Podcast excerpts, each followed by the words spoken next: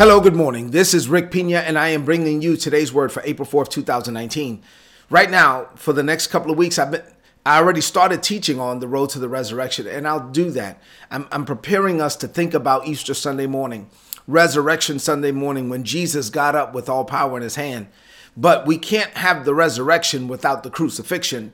And I'm talking about the pain that Jesus had to endure for us and so we should embrace that pain. We should realize that pain, acknowledge that pain, and then live our lives in honor of Jesus' death. That's the title of today's message. Live your life in honor of Jesus' death. So um, I, I don't have time to read all, you know, the, the entire passage, but read John chapter 19 when you get a chance. And, uh, and I'm going to deal with that on today. So Jesus was taken from mock trial to mock trial in the middle of the night without any witnesses actually testifying against him, without any true charges actually being built up against Jesus. But nonetheless, this was done, you know, this mockery of justice was done, and Jesus wound up in front of Pontius Pilate. Um, they were there because the Israelites were under the captivity of the Romans at the time. If the Jews had the power to kill Jesus themselves, they would have killed him, but they didn't. So they took him to Pilate, who was the Roman governor uh, within that realm, and they were asking for Pilate to approve Jesus's execution. However, Pilate could really find no fault with Jesus. You know why he couldn't find any fault with Jesus? Because Jesus did nothing wrong. So Pilate wanted to set Jesus free but the Jews were aggressive and they were persistent and they were doing all that they could to convince Pilate to do it. So Pilate had a dilemma. In his heart, he knew that Jesus was innocent. But he also wanted to maintain his relationship with the people that he was ruling, right? So he was like, man, if I let this guy go, then, you know, my constituency here is going to be in an uproar. So what do I do? So he said, okay, well, he came up with an idea. As a last ditch effort to save Jesus and you know and not really have an issue with the Jewish religious elite who wanted him killed he says okay I know they want me to make the decision. I don't really want to make the decision because I don't think it's the right decision. So I know what I'll do. I'll put it in the hands of the people. Because obviously this guy did nothing wrong. The people will let him go free and then I'll be okay with the Jews right? So he says okay. He goes up to his peep to the people and says okay um, I got to give the people a decision. So he had to give the people an option. If he just put Jesus out there, it wouldn't be a decision, and he wouldn't look right with the Jewish, you know, leadership. So he goes, okay, well, let me give them an option. But to hedge his bets, he says, okay, I'm going to juxtapose Jesus, who I think is innocent, with a man that I know everybody knows is guilty. His name is Barabbas. Barabbas deserves death. Barabbas has earned this execution, right? So he had a death penalty. He was lined up to be killed. He says, okay, well, everybody knows this guy's bad. So let me line up a person that I don't think he's done anything wrong with some someone that everybody knows is wrong, right? So yeah, this should be good. I'll line them up and then I tell the people, hey, you guys pick whoever you want, and whichever one you want to go free, I will release. And to his dismay, the people picked Barabbas. the people picked Barabbas. Of course, you know, it, Jesus had to go to the cross. So, but I'm just saying, like, he's like, you gotta be kidding me. So the people picked Barabbas, and with that, the only innocent man to ever walk the planet was sentenced to death. So the next step was to nail Jesus to a cross on top of a hill. Jesus was forced to carry his own cross up the hill to a place known as the skull, or in Aramaic, the place is called Golgotha. So this is Golgotha's hill. And and listen, now I'm about to kind of really back up for a moment and paint the picture of what happened that night. And as I do that, I, I, know that you're busy. I know you may be on a train right now, you may be in an Uber, you may be like drinking some coffee, get thinking about your day and all of that. I need you to to, to stop. I need you to focus. I need you to rid your mind and your heart of all distractions so that you could really think about what Jesus did for you, right? Let me paint the picture quickly. Jesus had the Last Supper with his disciples. You've seen the picture, right? He washed their feet and then he went and he prayed. And he prayed with them for hours. They fell asleep, but he was praying for hours. He prayed for himself, he prayed for the disciples, he prayed for believers, he prayed for Judas. And then Judas betrayed him with a kiss. the policemen tied Jesus up and they arrested him like a dirty criminal, right? They dragged him, watch this, from mock trial to mock trial in the middle of the night under the cover of darkness. And then they pleaded with Pilate to have Jesus executed. Once he was convicted, even though Pilate tried to get him out of it, they ordered a skillful torturer to take a cat of nine tails. Now, cat of nine tails, think of like a whip, but think of like a whip that has nine whips on it. So nine lashes. And then every one of those leather lashes had little bits of stone and metal kind of sewn into it. So then they take a man who is skillful at this thing and he takes his cat of nine tails and he lashes Jesus with it. And every time he hit him once, it was like being hit nine times. And then there's little pieces of stone and little pieces of metal that drive themselves into Jesus's back. And then the man yanks it back. And when he does that, little pieces of Jesus's back just kind of fly off of his back with it, right?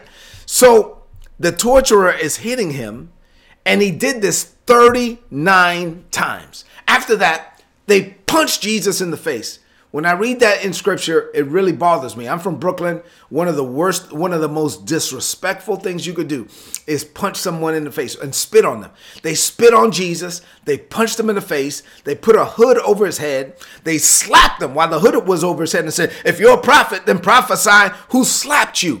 They took, uh, uh, they took thorns and twisted it up and, and, and they made it like a like a crown and they pushed it down into his head to where his head was bleeding and they did this in mockery of the fact that he was known as the king of the Jews. And then the blood was dripping down his face and then Jesus took his battered and bruised body and and and, and they made him carry his own cross up that hill. And so he had to carry the cross up Golgotha's hill while the crowd was yelling at him and mocking him and ridiculing him every step of the way. And as Jesus looked out I'm sure sure that he saw some of the faces, the same people who just a few days earlier were crying out, Hosanna, Hosanna to Jesus as he was making his triumphant entry into Jerusalem. Those same people were now crying out, Crucify him.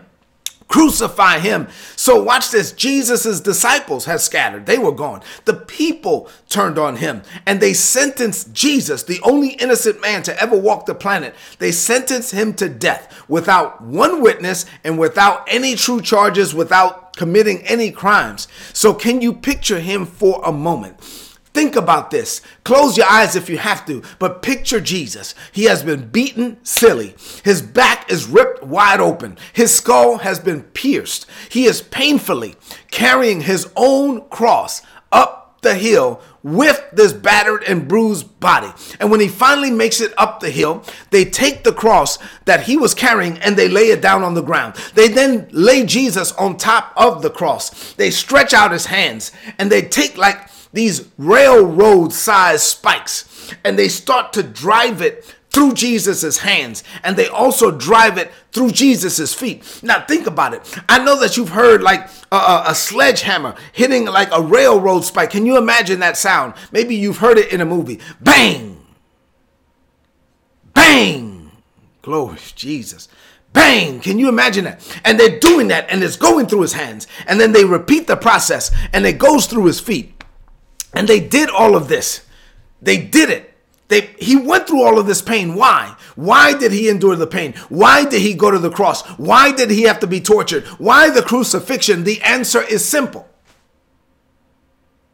because of you, because of me. Now, think about that for a minute. I'm sure that you got a million things on your calendar, but right now, think about that. Jesus looked past all that pain he looked down through the annals of time, 2,000 years, and he saw you. He saw me. Jesus went through all that he went through because of us. So, what does this mean to you today? I just have three quick things to share with you. Number one, Jesus paid a great price for you. Whatever you're going through right now for Jesus, it will always pale in comparison to what Jesus went through for you. Remember that when you claim to be persecuted in 2019. You say, oh, this is so difficult to be a Christian. Yeah, think about what Jesus went through for you. Number two, Jesus understands. Listen, if you're in pain, Jesus knows what it's like to be in pain. If you're dealing with problems, Jesus went through problems. If you're hurt by two faced people, people that would turn on you and talk about you and, and smile in your face and stab you in the back, then Jesus knows all of that too. He experienced all of that. Jesus went through what he went through so that he could meet you where you are, so that he he we do not serve a God who who who has not experience what we have experienced. So Jesus went through all of that and now he can relate to you and you can relate to him. He understands and he cares and he will see you through it. Number three, and finally, the, the title of today's message is where I'll close. I'll, I'll get out where I got in. Live your life in honor of Jesus' death. Live your life in a way that makes Jesus' death worth it. When you think about all that Jesus went through and he suffered for you, then you should want to make every second of every day count. After everything that he went through for you, what will you do for him today? When you get to heaven, you want to be able to look at Jesus and say, Here I am, Lord. Your death was not in vain. I did what you wanted me to do. Your grace was not wasted on me. No, I know what you did for me, but I want to show you what I did. Listen, I live my life in honor of your death, and that's how we're supposed to live. Let's close this message out with a declaration of faith. I want you to lift up your voice and declare this and prophesy this over your own life. Say this. Say, Father, I thank you for reminding me of the price Jesus paid for me. Jesus was bruised, beaten, tortured, and crucified for me. Jesus willingly took the pain associated with the cross for the joy that was set before him. And I am part of that joy. While Jesus was being beaten, he thought about me. While the nails were driven through his hands, he focused on all those that would be saved. I was in that number. I am one of those who has been saved because of Jesus. Jesus died for me. Jesus took my place. Jesus paid my debt. Jesus saved me from sin, from hell, and from the grave. So, Father, I am eternally thankful to you for Jesus. I live my life in honor of Jesus' death. Jesus' death for me shall not be in vain. I declare this by faith. In Jesus' name, amen. This is today's word. Please apply it and prosper. If you're not getting these messages, go to today'sword.org and click on the messages and sign up. You're going to get the messages in your email inbox for free. Sign up, you know, just do that. It doesn't make any sense not to do it get the messages in your email inbox and, and get them on a daily basis. Listen, I know that these are not the type of messages that I was teaching, like, hey, you can do it, you can press through it, you can do all things, encouraging you and all of that. I got it. I'm encouraging you in a different way. We're, we're getting ready for Easter Sunday. I want you to know what this is about. Jesus went through all of that and he did it for you. Now, what are you going to do for him? Do me a favor, share this message on your social media before you leave the screen. Let's let everyone everywhere know what Jesus did for them. And let's live our lives in honor of his death. God bless you.